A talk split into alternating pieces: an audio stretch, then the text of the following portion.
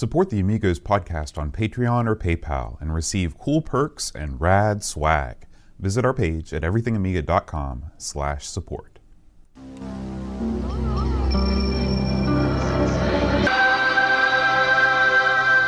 Amiga, the first personal computer that gives you a creative edge.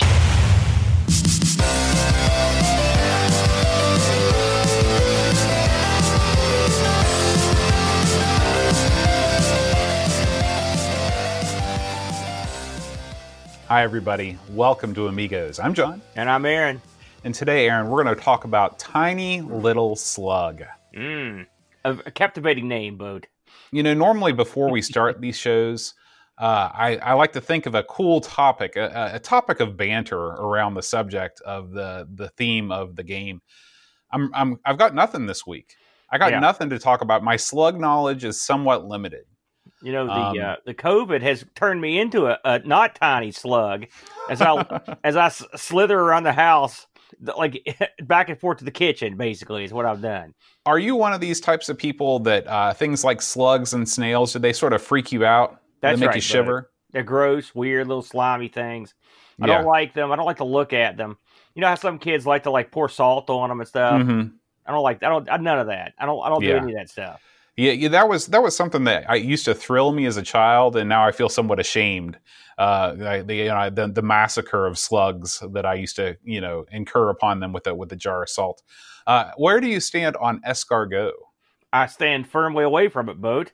Mm. Uh, no, no, that's a no, no. No. Have you ever tried it? No, I'm not going to. Okay. Know? It, it could take like it could taste like pizza pie. I don't care. Escargot, any sort of insect related food items like one time somebody was like, "Hey, eat, eat this food," and it was like chocolate covered ants. You ever mm-hmm. had these? That's a no, thing. No, I never had those. They're crunchy, weird okay. chocolate things. No, no, none of that. I know that's a delicacy in some countries, but not here in America. We're not eating that stuff. So unless I'm forced to eat it, then I or worms. Some people eat worms, not me. I don't. Did you ever? Did you ever read the book How to Eat Fried Worms? I, that's the first thing I thought of when I said worms. It was that book. I read the heck out of that book. That was a Judy Blume book. Yeah, yeah. I loved her stuff, and uh, yeah, I read that one. It was. Uh, uh, it, it's funny the plot of that book. At the end, the kid eating the worms is sort of like the uh, triumphant uh, uh, star of the book, and he ends the book by not being able to quit eating worms. That he just, he just keeps on weird going. way to end the book. It is a yeah. Um, it's funny how we we're, we're ten years apart, yet that book unites us.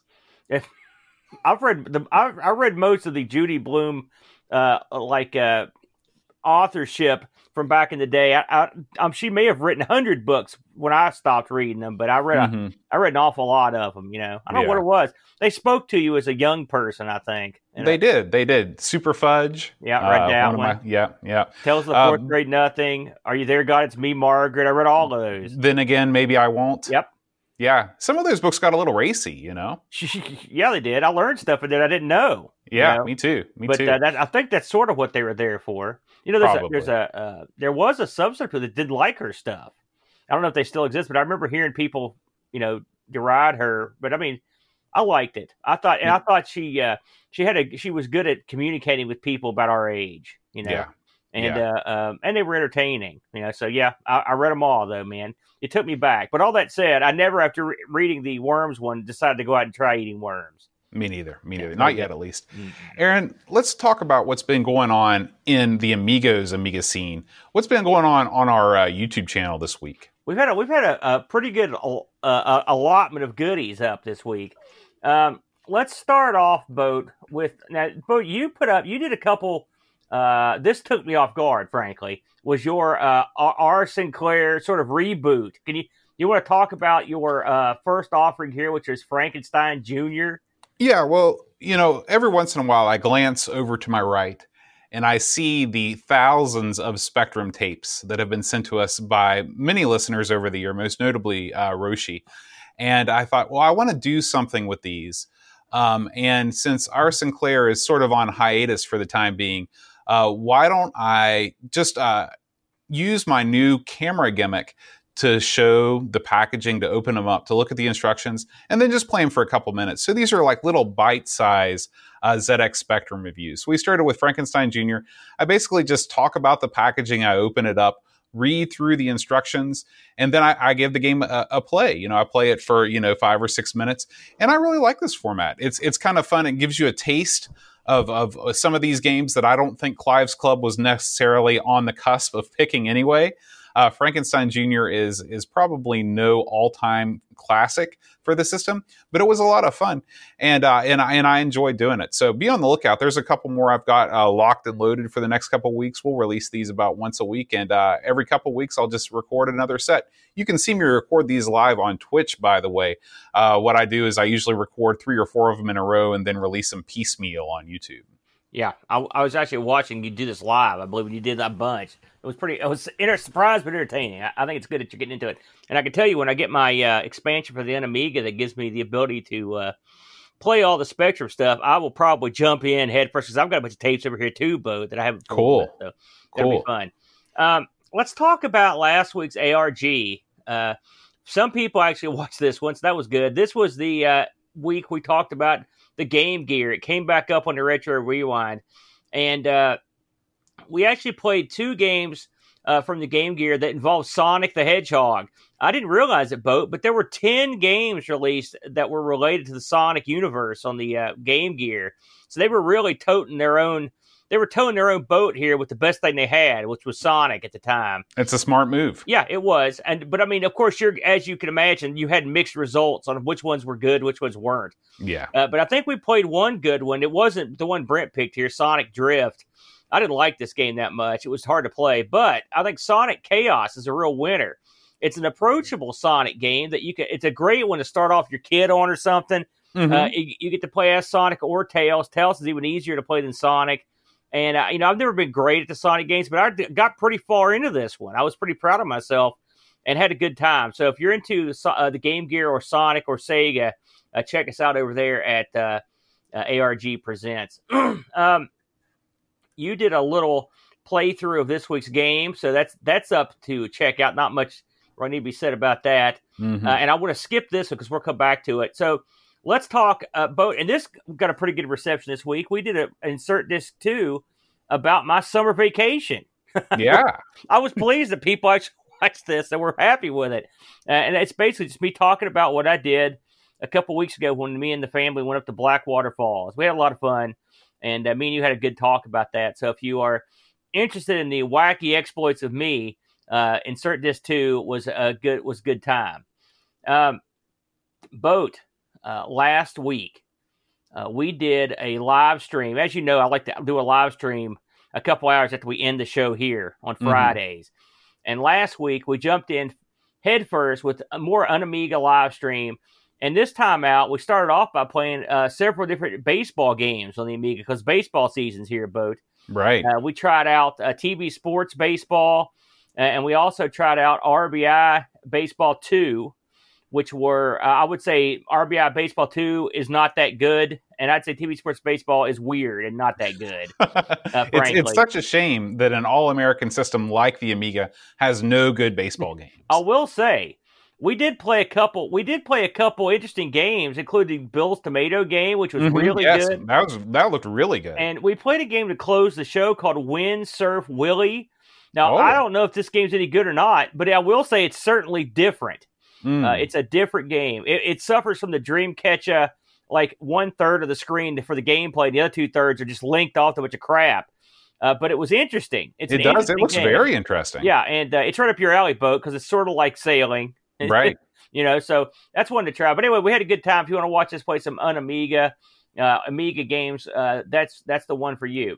Um, we looked at boat. You released. Oh man, this segment. Oh, the Amiga 2020 Amiga Live segment. Yeah, uh, we so knew there, there, were you know there were many uh, triumphs in Amigathon 2020. Yeah, this was not one of no. them. No, we actually lost money during this. I think.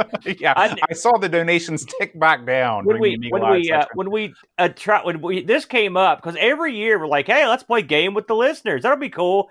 And we both every year we both like, oh boy, Here we go. Yeah, it's And- it's a lot of looking at this screen, a lot of waiting for games to start, Yeah. and then just a giving up with the tail tucked between our legs. I So believe I think Neil- we got one. Yeah, There was one complete race. I think was between Duncan Styles and um and maybe Paul Kitching. I can't remember exactly was who it? It was, thought, but thought, was it Paul? Yeah, it could have been. We we had no luck on this. yeah, Uh, and and I will say the hoops you have to go through once you're in game are unbelievable in some of these games.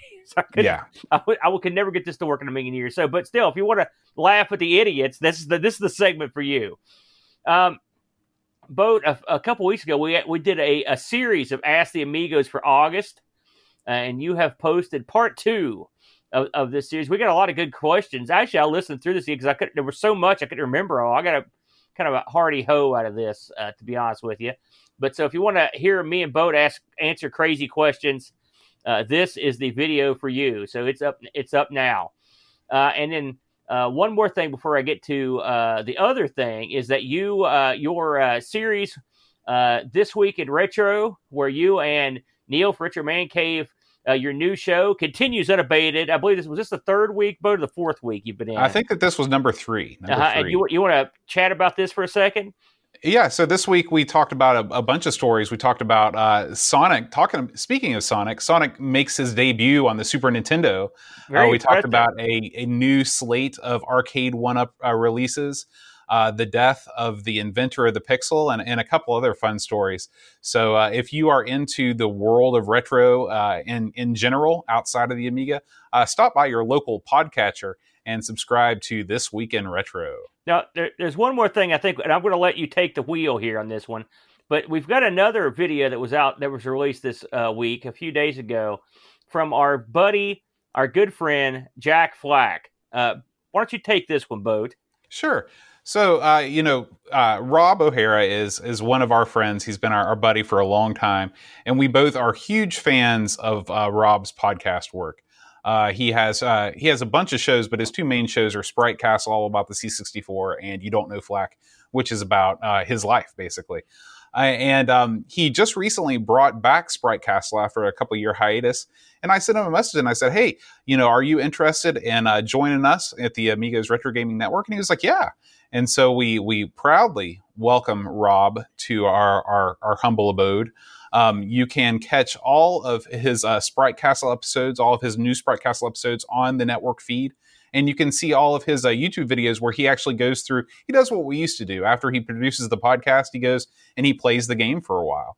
So I really enjoy this. Um, the first episode is uh, Yie Ar Kung Fu, uh, one of our favorites. And uh, you can check this out. And we, we definitely welcome Rob to both uh, our YouTube channel and podcast feed, but also our Discord community. He's invited his patrons to come join our Discord, and uh, and I really love the the community that we have going on over there. Yeah, I I, can't tell you how um, how excited I am to have Flack uh, come over and join up with us. I think it's great. Uh, he's a major reason why we got into podcasting, and his shows are I've always enjoyed.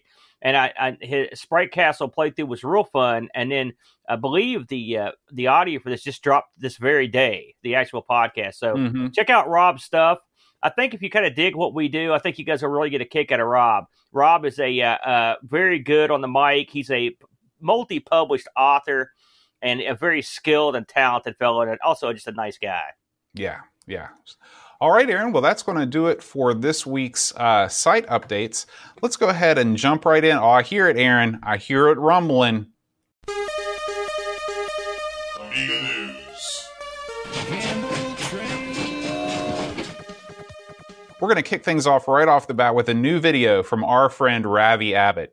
What is the Guru meditation error? Aaron, have you had a chance to watch this one I, yet? I, this one I didn't even notice that, so I must have missed it. What's the scoop? This is one of my favorite things that Ravi has ever done because the whole first part of this video has nothing to do with the Amiga. He spends a lot of time talking about the history of gurus in Western civilization, just in you know in pop culture in the 60s and stuff. Uh, he talks about there was this group of people in the 70s in England called the Natural Law Party, and these guys proposed a thing called flying yoga. And if you did this flying yoga stuff, it would help you uh, achieve world peace in our time. Mm. So I, if you're watching the video feed right now, you're going to watch this guy spring and take flight. Get ready. Holy crap! What do you think about that, Aaron? I think you need to start doing stuff like that. That would be Well, fun. I need more padding. so anyway, after talking about sort of the history of gurus within our uh, pop culture, Ravi talks about the history of the Hi-Toro Company, the Joy Board, their uh, their sort of vaporware guru meditation game that they always said that they would create, and how that made its way into the uh, Amiga OS. I got it. Yeah, this looks great. Ravi's Yeah. been on a roll here recently too, but Uh, aside from his uh, work on the podcast, his videos have been on point. His his Amiga, uh, the history of the of the of the deals and shakeups with Amiga have been really good, and this looks great too. So kudos to to Ravi. He's getting it done. Yeah, one interesting thing I didn't realize that someone has actually created a guru meditation game for the Atari Twenty Six Hundred. So uh, I may have to may have to check that out at some point. is that is that guy playing it right there? yeah, he was playing it right there. I don't think I'll be playing that game if I've got to sit in that position. All right, next up, Aaron. This is this is one for not us. This is one for all you OS4 fans out there. Guess what? There is a new chat client called Pigeon that is for OS4, and this thing integrates uh, Discord, Facebook, Skype, and Twitter into a dedicated chat client for OS4. OS4. Now, you've never really messed around with OS4 before, have you, Aaron? No, God, no. Yeah, me neither. It it looks cool. It's always something I'm like, man, one of these days. But I think that this is this is the one where you've got to pay. It's like it shuts down within five minutes if you don't pay.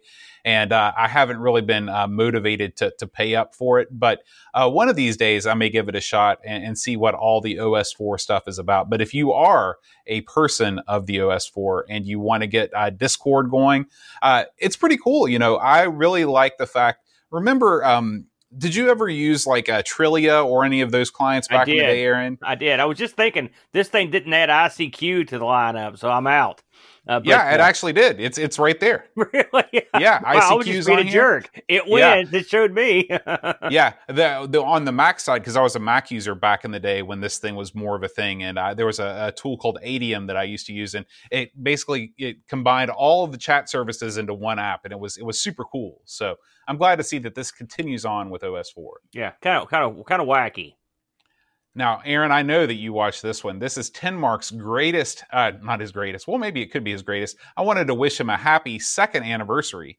Uh, this and this is his latest video, all about his all-in-one Unamiga board. Now, as an Unamiga owner yourself, what did you think about this? I couldn't believe this. this I thought this was pretty wacky, boat. I'll be honest with you. Uh, Tin Mark, appar- I don't know if I somehow had an out of body experience and stuck my spirit into Tin Mark's body because what he did here was he basically bolted his Amiga to the back of a monitor. that looks like something that you would do. Th- This is right. I could when I watched this video, I was waiting for the other shoe to drop. Here's the here's the protective cover he got printed, or here's a nope, Nope. nothing. He bolted Bare it to the board. backward monitor, done deal. And I thought to myself, even me, even I would have put something over it. you would have wrapped some electrical tape around that bad boy, something. You you say that in jest boat, but black tape would have been covering this thing. I mean, it's I. I Listen, it's it's uh it's uh, what he did was interesting. I mean, you've got effectively what you've got there is a monitor with Amiga strapped to the back end. Okay, I mean, I don't I don't blame him. Uh, and if you don't have an Amiga 500 to donate to the um, an Amiga, this would work fine. Well, I mean, I don't know about this. I wouldn't do this personally uh, because this is stuff falls over, stuff gets scraped against walls. You know, I mean, maybe not Doug's world, but in the world of Aaron, I got crap everywhere, and this, and I Mhm. would destroy this on Amiga board. Sure, yeah, as not to mention the cats get up there, you know, screwing around on the shelf. It'll be over real quick. But I do. Part of me gushed. I told I sent a note. I was like, "That that's the ballsiest thing I've ever seen you do on your channel, right there." And I will say it does fit very well on the back of this monitor. I mean, the way part that he's got it bolted on side. there. that's Mhm. stuff that looks great. you know, the part that's shaped like a hook. Nothing. that you, that's where you hang your hat. you No, know? that's when you you, Coming you a attach hard a chain to this monitor and, use it as an anchor. You got the little thing right there. This was gutsy. I, like I said, this was uh, this was pretty wacky. Now, one thing I thought about that you could do is like maybe stick this thing in like a uh, uh, in just like a keyboard. You know what I'm saying? Like uh, uh get you a one of those get you a, a keyboard case and then but Mhm. instead of having a keyboard guts in it, use like a keyboard that sits on top, like one of those rubber ones, and then just Right. literally make the Unamiga take up the case. That Yeah, way you can have yeah. something protecting it. Something what that's a little more my speed. But I will say I, I give kudos to Doug for his wacky exploits. I, oh, All right, oh, we Aaron. forgot. Was this? I think this was also the episode where Doug had softcore porn in his video. So I oh want yeah, yeah. I want to give him a thumbs up for that too. And by the way, just left it in. Didn't care. All right, Aaron. Our next story comes to us directly from Amiga Bill. Uh, he has done a stream where he invited the uh, author of the Apollo OS onto his uh, onto his stream. Now, Aaron, what can you tell us about Apollo OS? Well, what he's got going on here, they took uh, an existing, uh, I think it was AROS, uh, and they've basically modified it and taken out. Of, this is described uh, on the show where they basically took the existing thing and they've modified it and took out a lot of the fluff they said, and they've sort of made it to where it's ready to run on like a more high end system. Mm-hmm. And so, and so, what you've got here, and they had to do this boat, uh, which is also mentioned in this story, because uh, for uh, distribution reasons, uh, people were uh, people wanted uh, necess- didn't necessarily want them to have uh, the stuff from Cloanto, get them, get all that stuff going on. So what they what they did was they were sort of their hand was sort of forced. I guess what I'm Right. saying. And he says it t- started out with one of the guys on the team just tinkering around with it, and then one day they realized, hey, this thing we could do something with this, and so they uh, they have worked hard on uh, the uh, the OS, and uh, it looked pretty good. I, I didn't get to see the whole show, but I got to see a good chunk of it up to the point where they were playing some games. Uh, Yeah, were- I, I, I caught some of this. The game performance was not awesome. It was Uh, not. it was dropping frames like crazy. Well, they- so from what I heard, they uh, they also had all kinds of uh, internet problems, and Hmm. so some of the games I've because I watched a video that that guy put out uh, that where the games look pretty good. Some of them, okay, So maybe it was just a Twitch thing. it then. was both. It was both. It doesn't run everything perfectly. There's still some uh, a lot of stuff it doesn't run, but I mean it looks like a pretty good effort, uh, and it's. Uh, I, this is that sort of situation where you got to just tip your hat to the guys because they really don't have a choice. You know, Right. uh, they've got they're doing what they got to do to get their uh, get some action, and uh, and so that's what and that's that's where it stands. So it's, it's and this is this is this, this is going to benefit everybody once uh, once we uh, once they get this thing out there. You get an open source replacement for all the Kickstart things. You don't have to go through Cloanto anymore if you don't want to. Uh, so I really appreciate what these guys are doing well, for sure. from, now from what I read, or from what I read, and asked, I asked around about this too from people that are way smarter than me. And my question was: Is this a possible replacement for lower end classic machines? All right? Mhm. and it's not. It's not. Oh. It's not meant for those machines. This will be for uh, vampire machines, and I- and I think also some higher end machines that are, aren't vampires. I think. Mm. Uh, but so you're not going to throw this on an Amiga 500, for example. Uh, it's not. It's not. Which I thought would be interesting. But Yeah. still, it's interesting, and it's one of those things where uh, uh, necessity is the mother of invention, and uh, that's what they're doing. They're going to work. Right. So, and if you don't aren't keen on the whole vampire situation, you got to give the credit to these guys uh, to go in there and sort of pull themselves up by the bootstraps and get it done. So I'll give these guys a lot of credit. You know. All right. And uh, this one just came up uh, the other day on our Discord, Aaron. We talked about on um, This Week in Retro about how there is a new Macintosh operating system web, you know, uh, standalone uh, thing.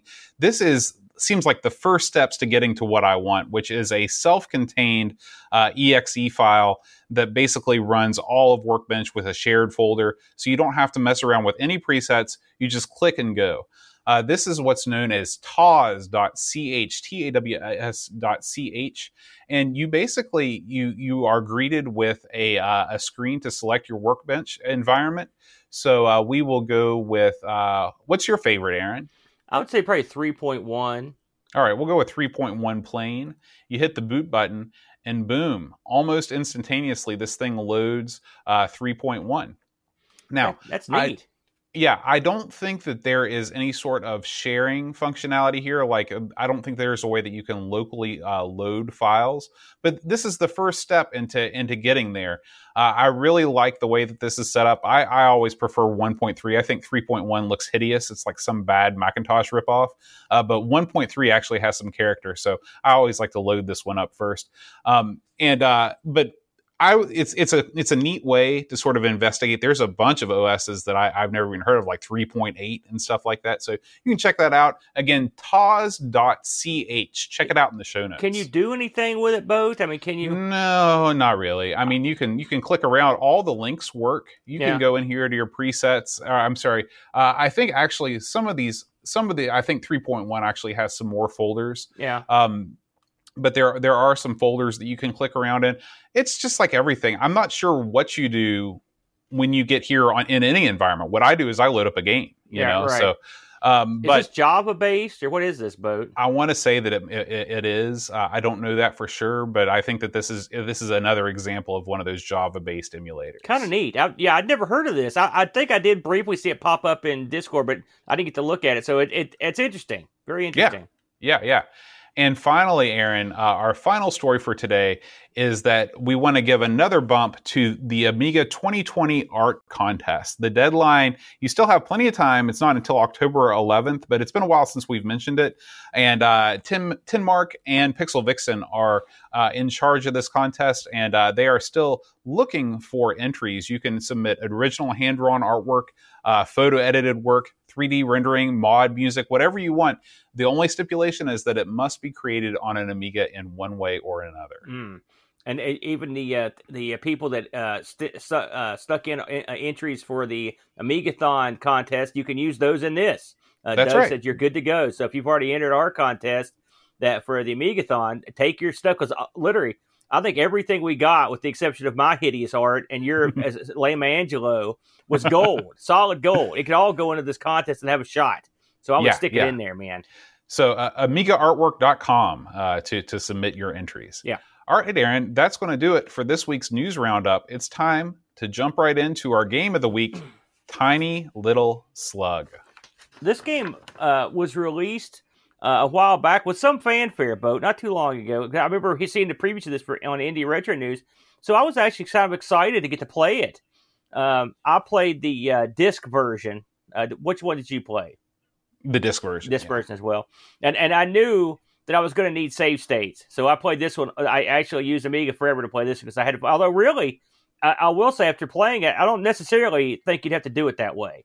But we'll No. get in, we'll get into that. So, uh, Tiny Little Slug again re- just came out this year, uh, published by APC and TCP, uh, and developed by uh, Makagai Studios. Uh, the uh, coder on this was Andre Zepps. The graphics were some were, are spelled cool guy style for Explora, and the music is from Slammy, also spelled cool guy style. Uh, and the box art Thomas Boisset. So, Mm. and it does have a nice box art. Uh, this is one of those uh, new gimmicks where you can you can buy the uh, boxed copy with the disc and uh, CD, or you can buy the box copy with the CD, or you can buy the CD, or you can just get the download boat. Uh, and there are uh, there is a price platform which I think you're probably going to want to talk about later. We'll get into that. Yeah. Um, this runs on a, a lot of stuff. Uh, this this will run on basically like a pretty plain Jane Amiga, and it'll run all the way up to like CD32. The one thing it won't do is run on NTSC Amigas. Uh, Yeah. so if you're going to well, I mean, there are no NTSC Amigas. well, it's non-factory. I've got several state, sitting so. here that say otherwise. So I'm looking at the minimum requirements here. Now, uh, it will run on 512 uh, of chip RAM and no fast RAM and w- Kickstart 1.3. So that's remember you always complain about these these uh, games requiring mega systems. So Not this, this, is one. something that's ready to rock and roll on a, the lowest of the low end. Yeah, Uh, and if you want to run the hard drive version, you're going to need a little bit more jack uh, Mhm. 6820 uh, and a Kickstart 3.1, uh, uh, 512 chip, 512 other, and of course your hard drive space. And you can. There's also an option for the uh, CD32 gamepad, and this even has online scoring mode. So if you've got the uh, the Amiga set up that where you're online, this can actually this has a live database of scores like a like a, uh scoreboard. That's, That's really cool. Yeah. Yeah. So, um, what is this game, uh, Boat? It's a it's a strange little game, really. You are you play a slug, so the, Mhm. the it tells you what you are on the box. You're a tiny little slug, and your goal in this game, your ultimate goal, is to get the strawberry. But which that doesn't sound like much. But to get the strawberry, you go through the entire game. so right. not easy. And along the way, you're going to help out some uh, other little critters that ha- are having some problems. Uh, this this is a game. I, I was thinking about this today before we did the show about how to explain how this what this game is. I mean, at, at its heart, I, I, I will say puzzle platformer. Although at first you're really not doing any platforming as you would normally do it because you, you're the slug can't jump. Uh, really, Well, he can't I- do anything. I, I think that it's still fair to call it a platformer. Yeah. There's nothing about the platformer genre that says you have to be able to jump. Yeah. You're still traversing platforms. I would call this an explore uh, an exploration puzzle platform. There you go. Well, that's very well categorized, boat. Uh, now later on, you can earn the ability to jump, but at first you you can't. You can't. You just slow, crawl around. So, what what's the gimmick here? Well, the slug can crawl up and down on ceilings, the whole nine yards, but he can't go around corners when, as on crawling. He can jump. He can basically fall to a certain square to go. Uh, so basically, he could go from one hanging area to another within a certain little space. So Mhm. he can get around pretty well. But what this means is you have to take crazy routes to get to stuff uh, sometimes to get around stuff, and that's the game. Really, uh, the game is set up around the wacky things you have to do just to traverse a room. You know, you it, you'll have to go multiple ways to get through through these different levels. Uh, along the way, your slug will encounter stuff like spikes, uh, stuff falling from the ceiling, including blocks like stalagmites uh, or stalactites, I should say. Get it right. Yeah, I know. Hey, listen, I learned that when, last time I was at a cave. You know, stalactites, hold on tight, right? hmm Um, also, uh, you also have to encounter you'll encounter all kinds of little critters that will kill you. Uh, Mhm. Everything from little bouncing blobs to like bees uh, to uh, you know all kinds of wacky stuff. Plus, you, there are also boss battles you have to take on. It's Mm-hmm. it's a, uh you- the game starts you off in a uh, you basically jump into a big hole. That's how the game starts, and then yeah, you, start you see the of strawberry on the other side of the chasm. Yeah. and you fall into a hole. the game is split up into several different levels. You've got uh, like a just basically your dirt level. Uh, then you'll eventually go into an ice level uh, where everything's frozen. Then you'll go into like a lava level where everything's real hot. Uh, Mhm. Then you have to basically get out of that level as lava comes up at you, which is real exciting. Uh, then you will go into uh, uh, there's a whole second cavern you go into. That's the second half of the game. There's a lot of diversity in in here, and like I said, as you go through and, and do these little missions uh, for your fellow little little bugs and whatnot, you'll you'll be rewarded with different powers. Uh, one power is the ability to jump. One power is the ability to not be affected by spikes. Uh, when you go to the ice level, your slug can will get cold, and as he gets cold and starts freezing, he his, his health takes a hit. Right. And so, if you but before that, I wish I'd known this before I tried to get to the cold level without it. That you can go eat a you can get a hot pepper, and that makes it so he doesn't automatically lose life as he goes to the well, ice. I mean, that's physically the only way you can survive that level. well, I know that to- now, yeah. but I, see, because you don't have to go get it. I didn't know about it, No, so I just kept going through the ice level, and it was I made it pretty far before I just thought I was like I can't get any further than this. Mhm. Um, but what were your initial impressions with this game? Uh, I was very impressed from the get go. Uh, this game features a tutorial that explains the mechanics of the game when it loads. Yes. It's like you're a slug. You can go over these. You know, you can make you can go over these types of corners, but other types of corners you can't go over. And it spells out the rules from the get go. That was very, uh, very welcome to me. Yeah, it was and Um, it, literally it's the, it tells you everything you need to know to play the game. Right. Yeah. Um, and it does it all in one screen. Uh, there's not 87 pages of background text. The game Right. did not feature a novella that you had to read to get the hints that you needed. Um, this game is colorful. Uh, it utilizes the full OCS, uh, you know, color palette. Um, the the background music that plays is very nice. Yeah. Um, there's a lot of personality in the enemies. I think that you know, of course, this is a very you, you could call it a cutesy game. Everything's very cute in it, uh, which appeals to me. Um, I like the fact that uh, enemies uh, they they uh, they move in predictable ways. A lot of this game is pattern memorization, uh, where you are looking at the patterns that things are falling off the ceiling or things are flying around, and you're saying, okay, how can I get from here to there within this amount of time period without getting hit? Now that said, this game is I found it to be quite difficult uh, from the get go. Uh, you have a life meter, you get 99 points of health. Um, this is, I, I would call this a flaw in the game design. I think you'd be much better off with a, uh, with like a multiple heart thing, like four hearts, and then each hit takes away one. Because whenever you get hit by various things, it's not always the same amount of hit points that are taken off. Like if something just glances you, it might only take 10 points off, but if something hits you full on, like you can get destroyed in like two hits. Stuff and stuff I've, will I've, stay on you and, and continue to damage yeah, you. Yeah, yeah, yeah. And I found that to be frustrating. Um, I think that hit detection on the whole is one of this game's faults. Um, that said, uh, I felt like when I did progress through a, a particular level, I felt a, a, real sense of accomplishment because I knew that I had done it. I'd put in the time to figure out what the secret was. I just feel like um, because of the hit detection uh, and because of some of the controls, they could have made it a little bit easier. Now, I only played this on the normal difficulty level. I didn't play it on like the baby level or whatever, and I didn't play it on the like extreme level. So maybe you can talk more about the the, the easy level and what was different about that. We're watching right now. We're watching my play playthrough. So you're seeing this is all the time that I forgot. I didn't know about the hot pepper, yeah, which is why so I keep dying too, over uh, and over yeah. again. Yeah. Um, I can tell you, I played on the weenie level because I am a weenie, and actually, you're gonna. This may baffle you. I didn't think it was that tough, and that's probably because I was on the easy level. so lo and behold, that sounds like they probably got that part right. Yeah, yeah. Um, I probably should have backed it off.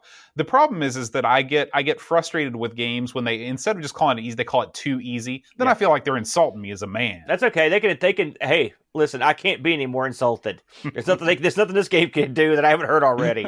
so just the heck with it. I, baby me up, brother. So, but yeah, I, I, took the easy level. I you know I'll tell you something. Uh, this game right out of the gate, I'm loading this thing up, and I can tell this is a whole different uh, animal here than we're used to with these newer games. This thing comes up with great music. There's flash. There's a, a nice opening. You know, mm-hmm. you could tell. Okay, someone knows what they're doing. Like somebody gave a crap is what yeah. I like to say. Well, I mean, no, it's just that. Listen, I'm I not mean, a game designer. I'm not a game designer, so I can't put show, in all. I can't put all this stuff in that I want to see in a game but they did. They I right, like but that. What I mean is most of the games that we play on this show were were created under time constraints of one of one type or another. And it's it's obvious that the people that designed most of the games that we play weren't able to put in every single thing that they probably wanted to. When you have an independently produced game like this that's essentially done on the author's free time, uh, he can make it as polished as he wants it to be, or she can be, you know, she can she can make it as polished as she wants it to be. Right. Well, I'll, I, th- I think they right out of the gate. I thought it looked good. Uh, so when it starts up, like I said, like you said, you covered it nicely. The opening, the demo, because I'm like this thing. I I had an idea what this was from seeing it on, uh, Indie Retro News, just a little tidbit of it, and I thought to myself when I saw it, it's like, man, this looks like it could be tough or annoying.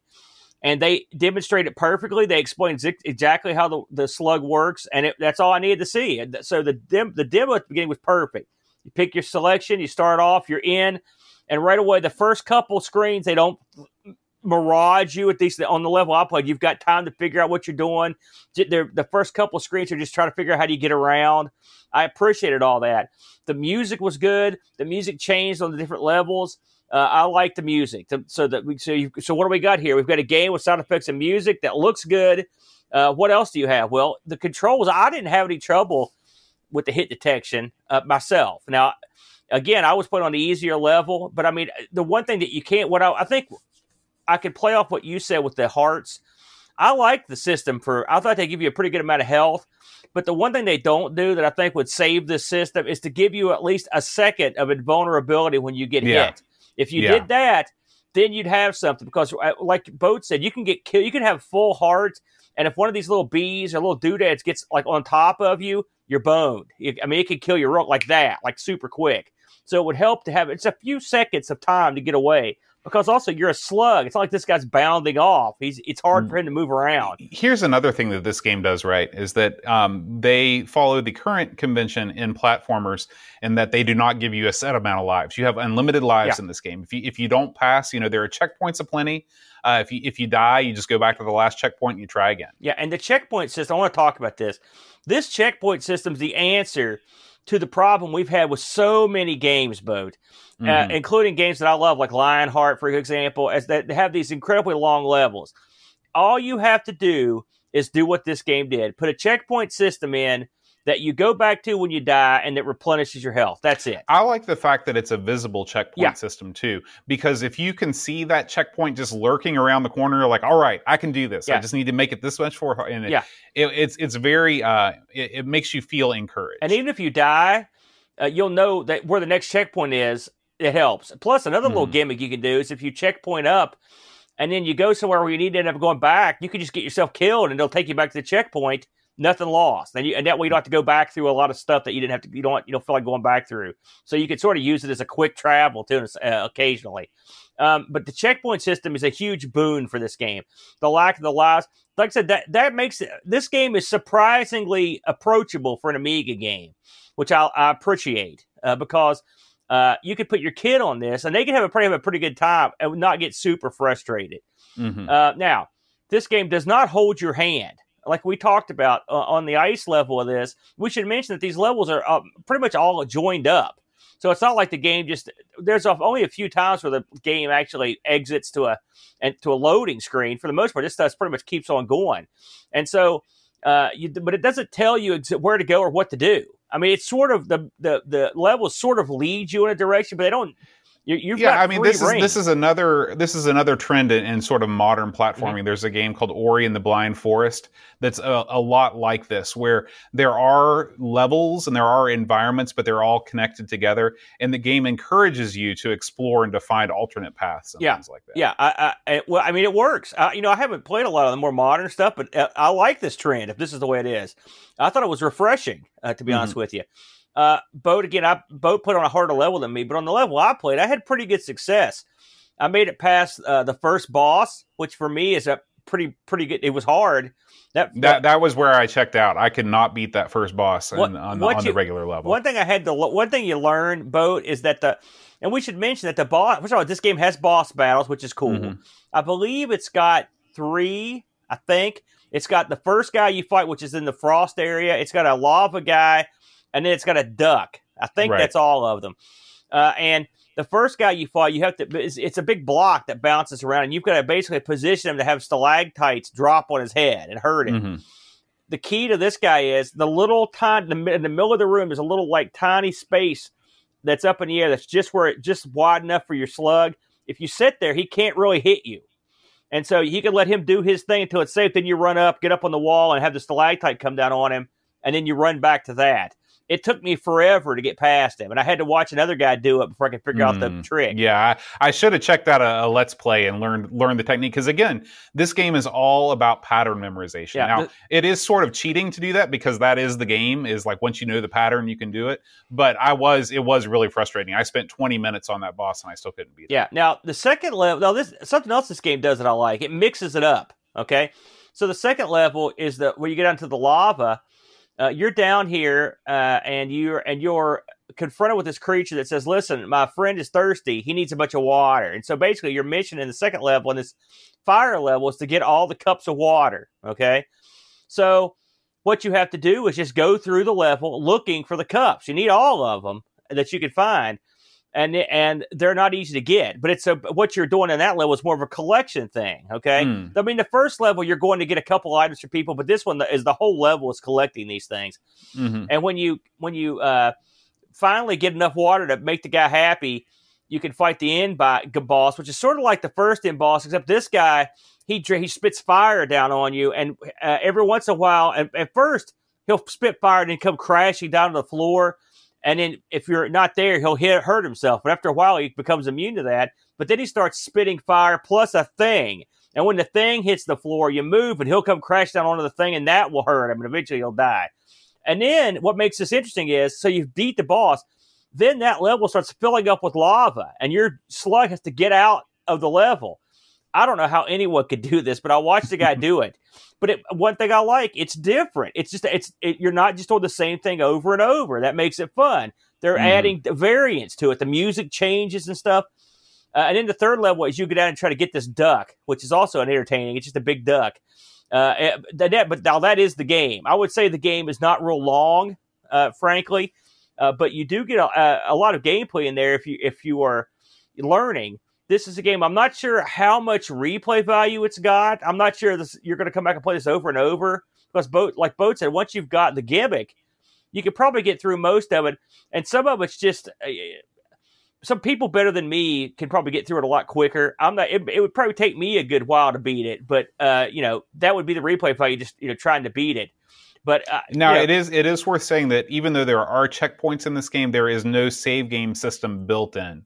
So if you are looking to have like a multi-session play, you're going to want to use an emulator with save states. I think I read that the hard drive version does let you save. Oh, okay. Now okay. we didn't try that one, but I think I read that. I know the disc version doesn't. You have to play it in one session, but that's uh, not not a huge deal if you're if you've got like I said if you're emulating and if you're playing on real hardware, you you takes your chances basically. So there you go. Um, the uh, we should talk about uh, the uh, the way it looks, the way the uh, game uh, looks when you on the different levels. They do a good job. The levels are totally different, you know, in terms of the textures. They uh, there's this sort of like what would you multi-layer slight parallax on some levels. Mhm. It looks it's a very good. subtle it's a very subtle parallax scrolling Yeah. it's not like shadow of the beast where it's in your face Yeah. this you can you really have to look for it and in a way it's it's more impressive because of it Uh, the the le- the uh, lava level. There's like occasionally you'll come across an area where there's like a lava stream that sort of comes down in front of the action to give that some sort of depth. I mean, it's again, it's a small thing, but I appreciated it because it was there and they took the time to put it in. Uh, I mean, is this this thing is not as pretty as you know some games, but it's it's pretty. It's still pretty darn good. And if you consider that it's running on the old chipset, not too bad.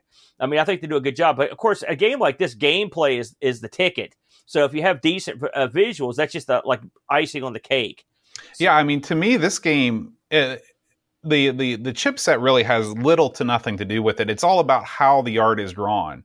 And you can tell that real care was taken like even on these stalactites you know like they could have cheaped out on any number of these things and, and and really just you know skimped on the details but almost everything in this game is just drawn with a lot of precision and it'll is it's a lot of you know tile based things you know like like a lot of platformers but um, i was really impressed with the care that was taken.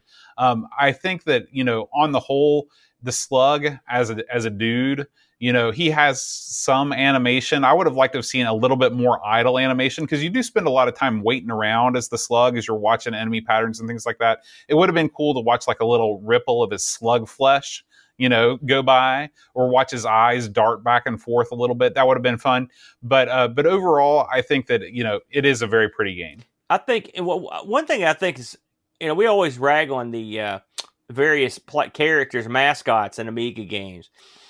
I will say these guys went a different. They went for the less is more approach, and they just, the game is tiny little slug, and here's the slug. mm-hmm. He's a little slug. He doesn't. He's not the least bit cool. He doesn't occasionally get up and go like, "Hey," he doesn't. He's a slug.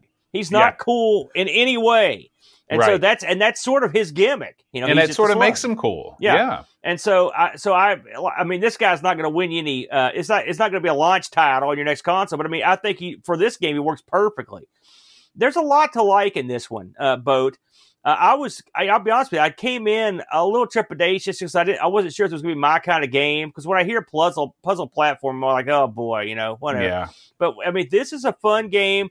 There's plenty of action. I mean, the puzzles aren't going to like you're not going to rip your brains out. It's just the puzzle aspect is just figuring out how to get to certain places, and that, it's not that hard to get to figure that out. Now, Yeah, uh, I think I'm gonna, I'm gonna have to go back and play this again on the easy on the easy mode and and and see how far I can get because I did enjoy this and uh, not having to deal with the, the amount of enemies that that might you know that that that probably will help things and and I'm also curious about how the boss battle is now that I know the secret of the boss you know where you just stand on that middle platform uh, that'll make things a lot easier too. Now, this again, this game is a modern game, so you can actually go out when we we purchase this thing, and you can go out and buy the game. You can't just go out and download it at your leisure. Now, you're asking yourself, where can I get it? What does it cost? Well, you can get it at a bunch of different places. I saw selling it. What's it cost?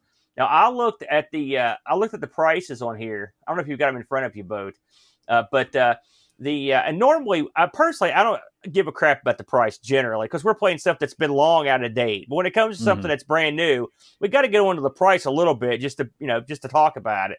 Sure. So this game it comes in several flavors. The cheapest possible way you can get this game is just to download the archive. Okay, and again, keeping in mind that if you're on an NTSC computer, you're out of luck. So you're going to emulate that.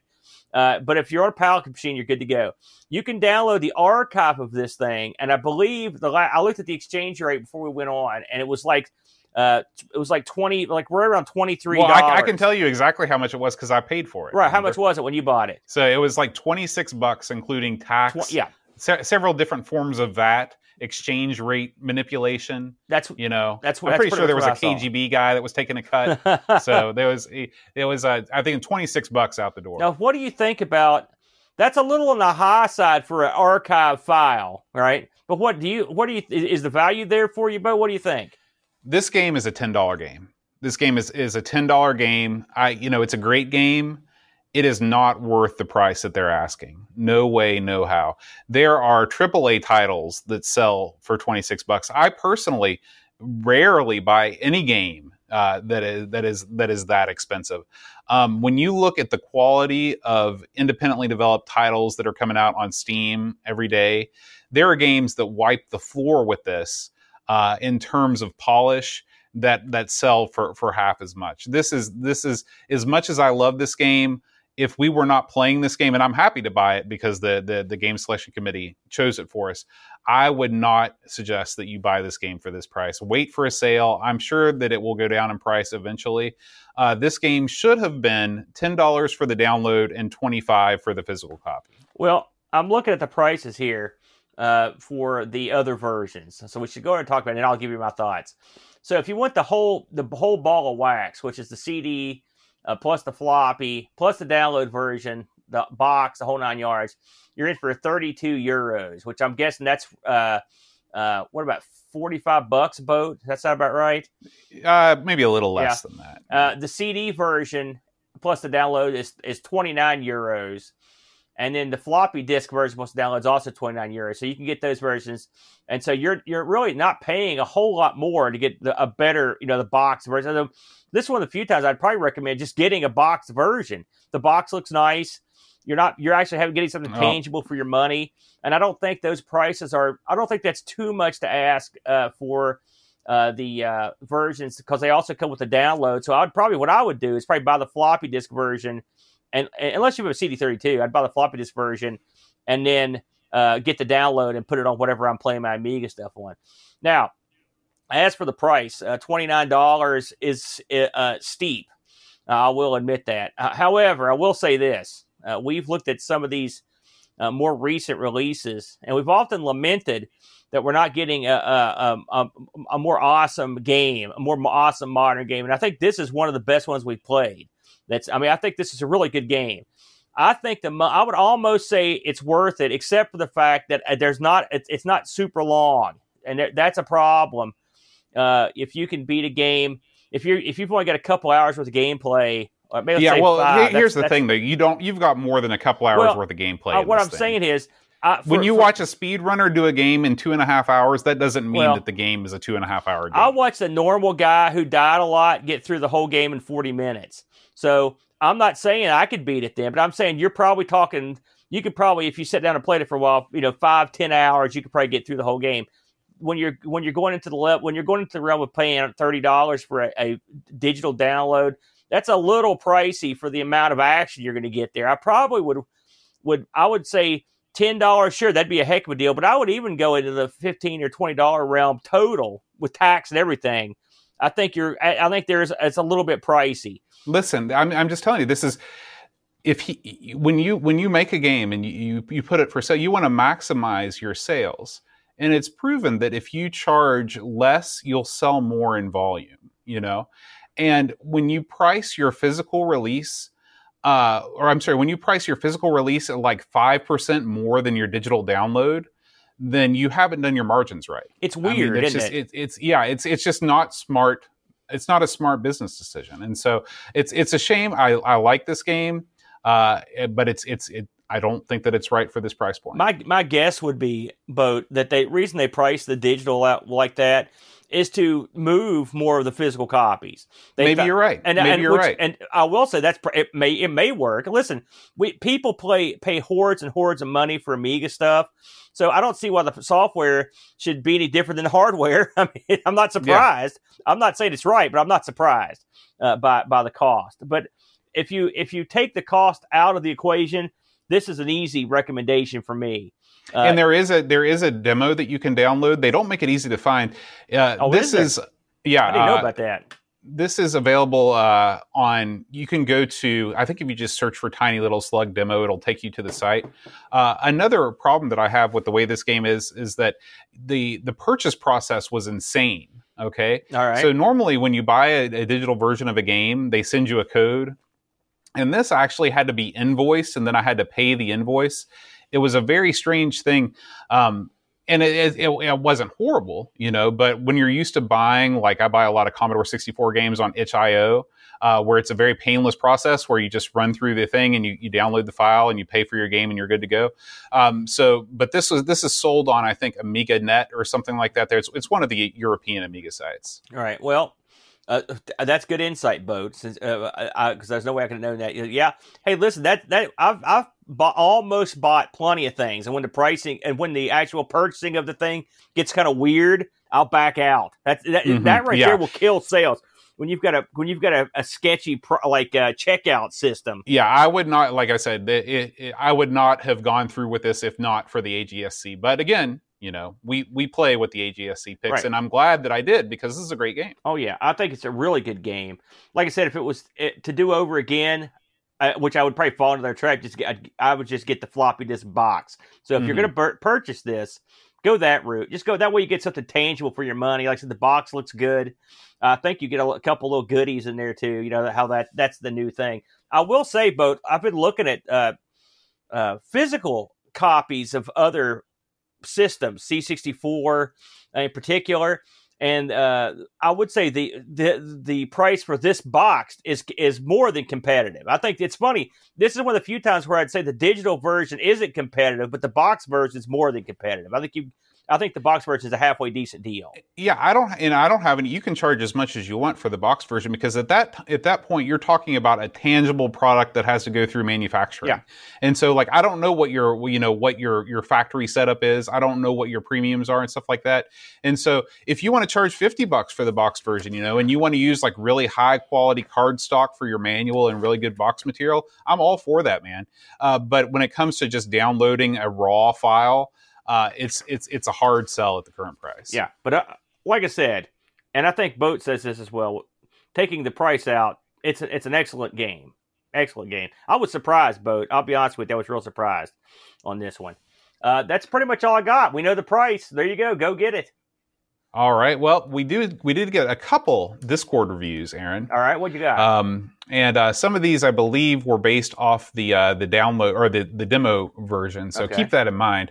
Um, First one comes from Pixels at Dawn, who I believe has played the full release. He says, This is a game I've had my eye on for a little while. It's a good concept and away from the usual platforming fare, with the wall climbing mechanics being relatively rare in gaming. Steg the Slug from Codemasters and Globule from Psygnosis come to mind.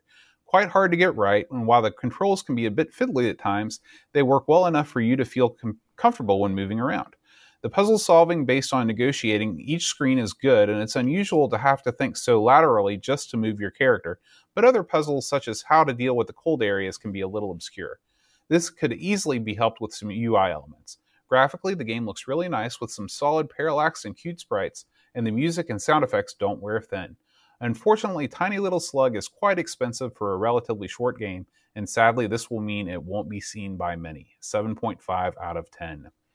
And Graham writes uh, just a little comment. He says, I'm usually happy to throw some coin at modern developers on our beloved Amigas and ZX Spectrums.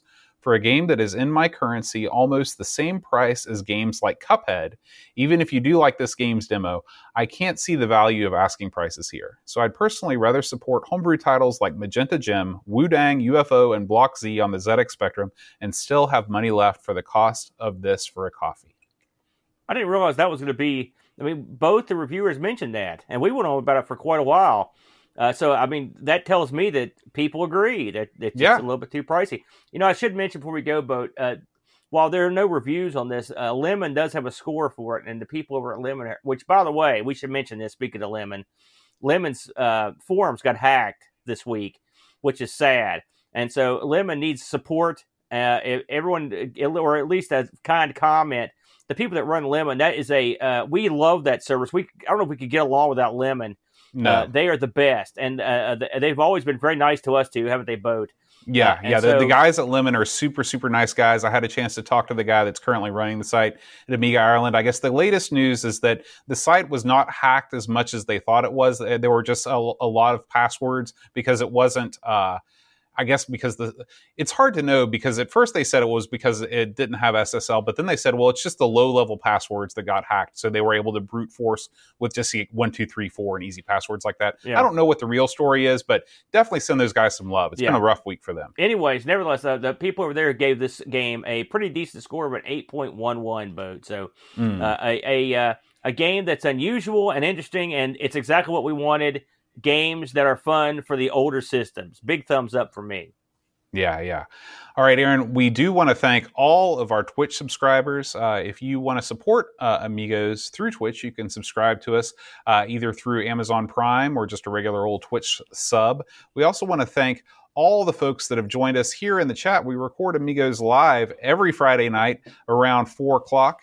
And uh, you can join in the fun just like these guys. Another TT viewer, Atten, Barkbit, Bitstorm, Bomb 6 the base, Buck Owens, Commander Root, Cowbird Boy, Dedicated Lurking 9 to 5, Delamort 78, Duncan Styles, Edvin Helen, Figgy 78, Frodo NL, Gimlet 72, Jugglebox, Hermsky, Jan Holbro, Jason Warrens, Johnny Renegade, Kasserin, L. Curtis B, Leaf Killand, Lurks, Mitsuyama, Olaf Hope, Old B Sturgeon, Paul Kitching, Picard 2010, Polyester Links, Real Joe the Zombie, Remastino, Rob O'Hara, Tanonjang, The Retro Man Cave, Tragard 82, V&K, Vigoro Pros, and Z9K9. Wow, Thank you so much for joining us Hey, this evening. Boat, we got a couple pieces of, of work before I forget about them. Uh, Okay, man. Um, let's talk international Oh, computer yeah, yeah. club boat. Uh, we're putting something together. We're not sure what it is yet, but it's something boat. And what it's going to be is International Computer Club. It's a big name for a big concept boat. We're going to gather uh, all of our chums, all of our computer owning chums that are part of our Discord, and have one blockbuster International Computer Club meeting uh, September 12th, uh, boat. And the sign up sheet has just went up in the uh, International Computer Club uh, part of the Discord. Uh, it's a very simple sheet put together by an absolute idiot. And all you've got to do is put your name in there. Uh, if you'd like to go on early or late in the show, or, so, or you don't care, and what you're going to do, and how long you need, and then that's it. Uh, we're going to use this to gauge interest and see how many people, how long this is going to go, what we need to do to get it ready. Uh, we think we're going to use the Zoom or Zoom's like software to have a big, uh, good time with everybody showing off what they're working on, showing off their game room, whatever you want to do. I know Curtis said they want to talk. They want to talk about some uh, a Coco thing. Sure, no problem. This is International Computer Club. Any computer, any console, go crazy. We're we're going to have a good time. Uh, so if you're interested, pop over to the Discord, International Computer Club, and sign yourself up. And and this is open for anyone to come uh, watch when it happens. So you don't have to be a member of our Discord if you just want to come and join the live chat as we're Yeah, filming. and it will thing. be streamed right here on Twitch. That's right. Uh, Boat, a shout out to our new social media expert. Give him some love here. That's right. We want to welcome Duncan Styles to the team. Of uh, he has taken over for us as our social media czar. Uh, if you follow us on Facebook or on Reddit or everywhere but Twitter, I'm still doing the Twitter, but uh, but he has been knocking it out of the park. Uh, you know, when I'd post stuff on there, we might get 10 or 20 people looking at it, mostly thumbs down. When Dunk posts a video, thousands of people just hailing his name from around the world. So thank you so much, Duncan. I, I appreciate you, Duncan. And you know, uh, uh, social media not I'm not my strong point. Boat. Once Google Plus went under, it was I was toast. And I saw you tweet that picture of that barbed wire match today. People love that sort of stuff. did you? tell Hey, you got to admit that's something you've never seen before, isn't it? It's true. Enough said. I don't. I hope I never see it again. Oh, come on, Boat. Anyway, thanks, Dunk. Last week, Aaron, nobody got the Patreon song. Okay. Uh-huh. Now I'm not surprised. that disappointed Boat. me. It was it was the Kikkoman soy sauce song. Are you aware of the Kikkoman soy sauce song? I, show me, show you, Kikkoman. This was very popular in the early Flash internet days. Okay, I don't know if this was a real commercial or not. I'll post it on the Discord later on. Uh, but I was hopeful that somebody would remember it, but nobody did. Yeah. So you, O for you- O Your tastes are obscure and wrong, but Yeah. Uh, we did get a new Patreon supporter this week, so we'd like to give a special welcome to Frag Lord number 6620. frag lord with that many numbers behind you, you know you're tough. That's right. Good that's right. lord. Thank you, frag. If you know the name of this week's Patreon song, send me an email at john at amigospodcast.com and I will announce you as a winner on next week's show. Frag Lord 6620 Cello code marked by Lino Love. Hope Hermsky Jonah A.K. Simulant Jeremy Ethan Little Alien Breeder. Dave Velociraptor Calvert Boy. Joe Fuchs Langdon Son. Luke Hudson Gunk, John Cook bombed the base Roshi, Frodo in El Sol and Tech Mage. Jurgen Mr. Cola, Daniel Williams, Bernard Lucas, Jerry Dennington. Zorglub, Commodore Kid, Reflection, Simon Lech, Cap and Crispy, Kilobytes and Caffeine. Gary Heather, Free Lunch, Kate Fox, David Pickford, Cameron Armstrong, Andy Jones, Lobsterminator. 10 minute Amiga Retrocast. Bernard Quinn, Retro Man Cave, Tim Drew, Simon Rose, Joseph Harrison, Kyle Rob O'Hara, Matthew Larimore, Andy Craig, Shanzo Barkbid, Roland Burke, Andrew Monk Show the Zombie. Leif Kelland, Alan K. Bob, Checo Taylor, Lord John Marshall. Matthew Pell and Ricky DeRocha, Creepy Dead Boy Figgy, CTZ, Stefan Sorgan, Mortensen, Edvin Helen Blendo 75, Christopher Hessel, Ravi Abbott, Chris Foles, Dreamcatcher, Lauren, Giroux, Graham, Vebke, Adam Battersby, O'Brien's Retro Vintage, Gary Hucker, Paul Bossman, Hang Time, Duncan Styles, Stays from the Crib, Josh Nan, Adam Bradley, Jonas Rulo, THT, Eric Nelson, Kim Tommy, Humbertstadt, Daniel Bingston, Brutal Barracuda, Darren Coles, Jason Warnes, Pixels at Dawn, and Kjolbjorn Barman. You know, that was hideous, of course, but that's the first one you've done for months that I knew. Uh, so you and I got that one. All right. Well, I'm glad. I'm I glad can tell your somebody did. operation was affecting you in an adverse way. Next week, Aaron, we're going to play a game, I'm sorry to say, is AGA only. Yes. Oh man, I can You see those it's gold. gradients now. You know it's gold.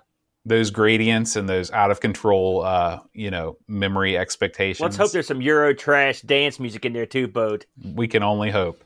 Roadkill. Roadkill is the name of the game. Okay. This was suggested by Amigos Game Selection Committee member Boss Man Does Paul. is there a non-AGA version of that? Uh, I don't know. I'm don't know right if there is now. or there's not. But, oh, uh, nope, you're screwed. yeah, we will be playing it next week no matter what. And uh, we will see you then on next week's Amigos. We'll see you guys next time. Until then, Adios. adios. All right, we'll stop Zencastr. Yes, yes, AGA